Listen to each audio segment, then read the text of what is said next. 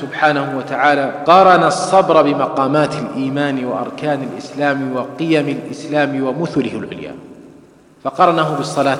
واستعينوا بالصبر والصلاة وإنها لكبيرة إلا على الخاشعين. وقرنه بالأعمال الصالحة عموما إلا الذين صبروا وعملوا الصالحات.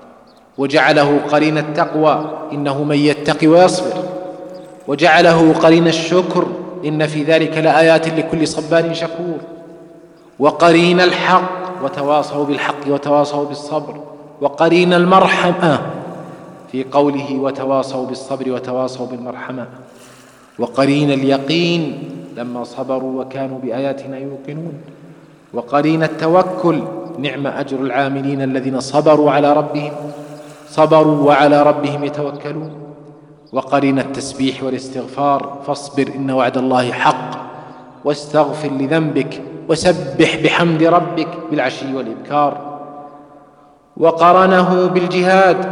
ولنبلونكم حتى نعلم المجاهدين منكم والصابرين.